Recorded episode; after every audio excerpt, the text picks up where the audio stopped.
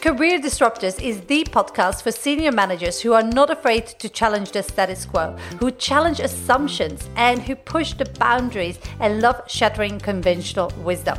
I'm Coach Caroline de Kiemper, empowering professionals to build a personal brand that gives them the confidence they need to go after the career they want and deserve. This episode is the audio recording of a video or live stream because I know that many of you just love to listen to the juicy content. Hope you enjoyed this episode.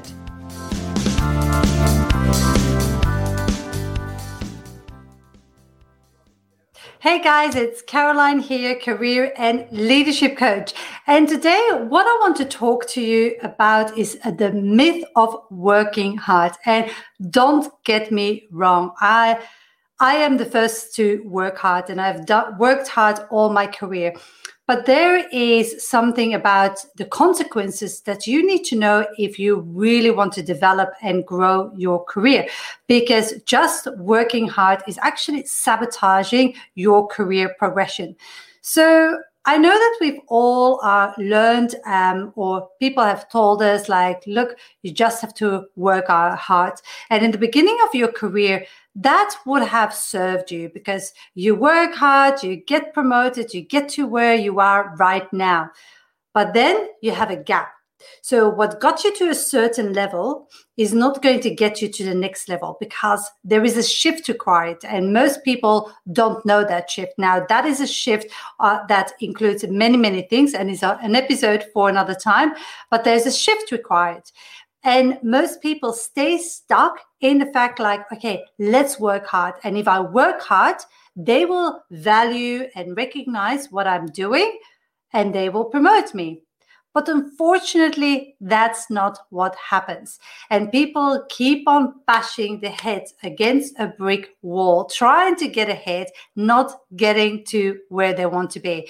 And then, unfortunately, you see a lot of things happening. It's like people get demotivated, disengaged, they lose their passion for their job, and they go and look somewhere else.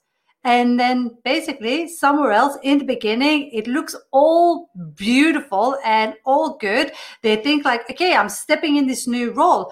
But here's the thing they still have the same thoughts, behaviors, beliefs. So they do the same, they fall into the same trap. And even though they might have had a promotion, it still stops there because they haven't changed on the core. They haven't changed their foundation.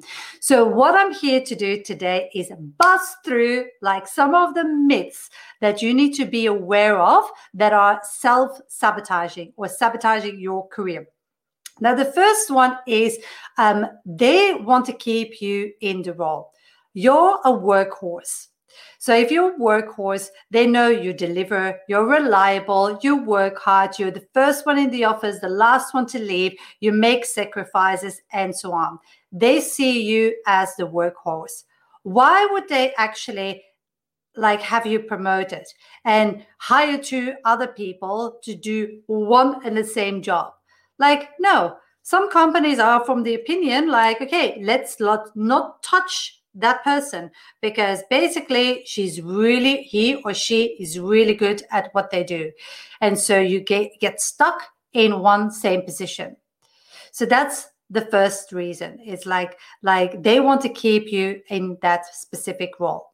The second reason and that actually feeds the first one because if you had the right mindset and you would just like and they would keep you in that role then your mindset and your willpower would shift that. But here is a second problem. You often are focused on tasks on delivering the projects rather than on strategy. And this is a big one this is one of the core shifts that you need to make. It's like you need to stop being focused on only on the deliverables and the tasks that you need to do and the delivery of the project. I know it is important. Don't get me wrong. But if you want to step up in your career, you need to step up in your leadership skills. You need to really uh, change and shift in that space because you need to show up as a leader because that goes hand in hand with the first thing that I said. Like they want to keep you stuck in a certain role. Because if they don't see you as a leadership material or even stepping up as a leader, even if you have already a leadership position, like one of my clients that I'm currently working with, she is a, a head of and she wants to be part of the executive team. And she doesn't get there because she keeps on receiving the feedback you're not ready yet whatever that means for her. But th- what it definitely means, I can tell you, is that she's still too focused on the tasks and the delivery on the project rather than the leadership skills and really creating that space that you need to step into your authentic leadership. And when I talk about authentic leadership, this is about you not being vanilla like it's so important to in a leadership position that you know what you stand for. Like think about it. Think of all the leaders in the world that we know. Like they are very and if you respect them they're very clear on what they stand for. And that's why you buy into that leader. Too many leaders these days that i see in corporates leaders various levels they are afraid to rock the boat and they're conditioned and programmed to actually fit in their little box and they lose connection with themselves. They lose their authenticity and they don't show up as a leader they could be because they're so afraid of being judged judged. They're so afraid like okay i'm going to get fired. I'm going to be laid off. I'm going to lose my job. I'm going to be criticized. I'm going to be performance managed out and stuff like that. And all these fears make it that we lose that connection and we lose all authenticity. So it's time for you to step into that authentic leadership role that you can do and be true to yourself. Speak your truth, truth. but before you even speak your truth, you need to know what that is. A lot of people, like I said, they have lost that connection. They have lost their why. They have lost the sense of purpose. And they think often that, okay, I'm going to start my own business because that's my purpose. That that's not it. Like often, yes, it can be, but it might also not be. It's not because you just impulsively like lean into something that that is going to be the thing that you need. So you need to discover and uncover who you truly are and what that what that means to you your authenticity. You need to understand connect back to yourself and then you have to stand up as a leader that you want to be.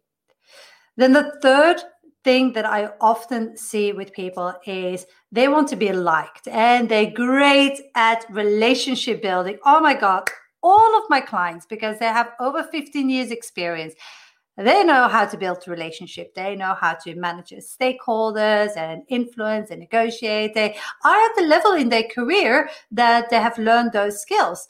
And some ha- are naturally good at it and some have learned to be good at it because it's a survival. To actually step up in your career you need to be that. And so they have mastered those skills. But let me tell, tell you this is not an exercise about relationship building and if you are still in your job so focused on relationship building, that's not going to help you. What you need to know is how do I convert those relationships into alliances? How do I close that bridge? It's not about being liked. It's not about them knowing how good I am in my job. It's not about my reputation. It's about really converting those relationships in alliances. And if you master that and if you know how to bridge that link, then you're actually going to be able to lift your career. However, I'm going to say this one more time because just wanted to really get through to you.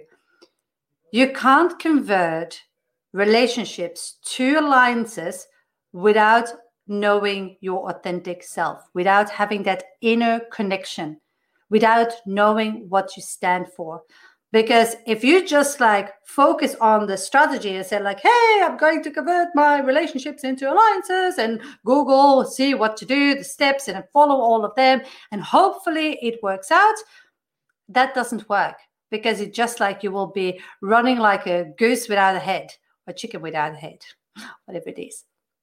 Anyway, what you need to do is first find that inner connection, find your why, find your purpose, find what your vision is, what your brand values is, what is brand you.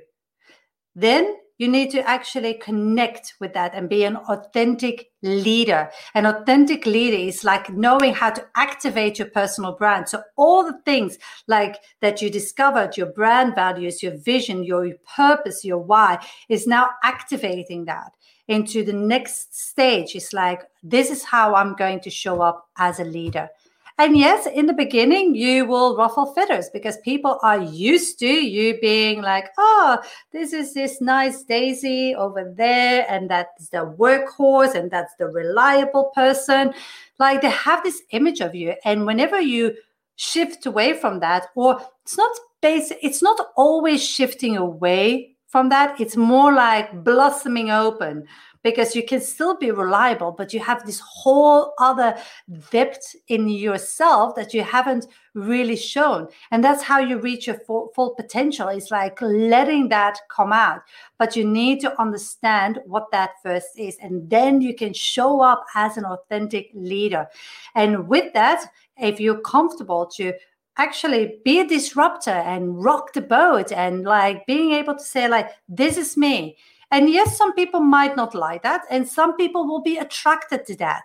And that is how you stand in your authenticity. This is how you discover what makes you unique, what makes you stand out.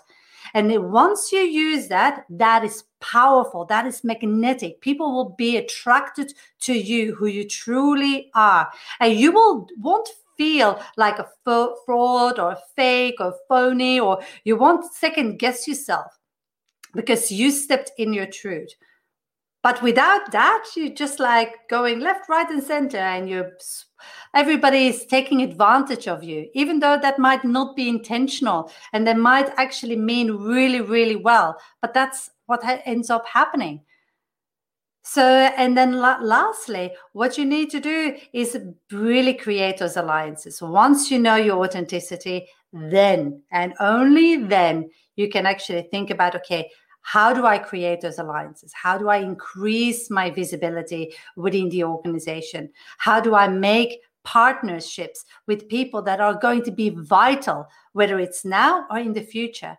And that's how you actually develop your career. Step in that leadership and really owning it. Because leadership is not because you have the title of manager, director, heads of, or executive. It's not because you have that title that it makes you a leader. It's about how you make people feel and how you act and how you behave and the thoughts about yourself. That's what makes you a leader.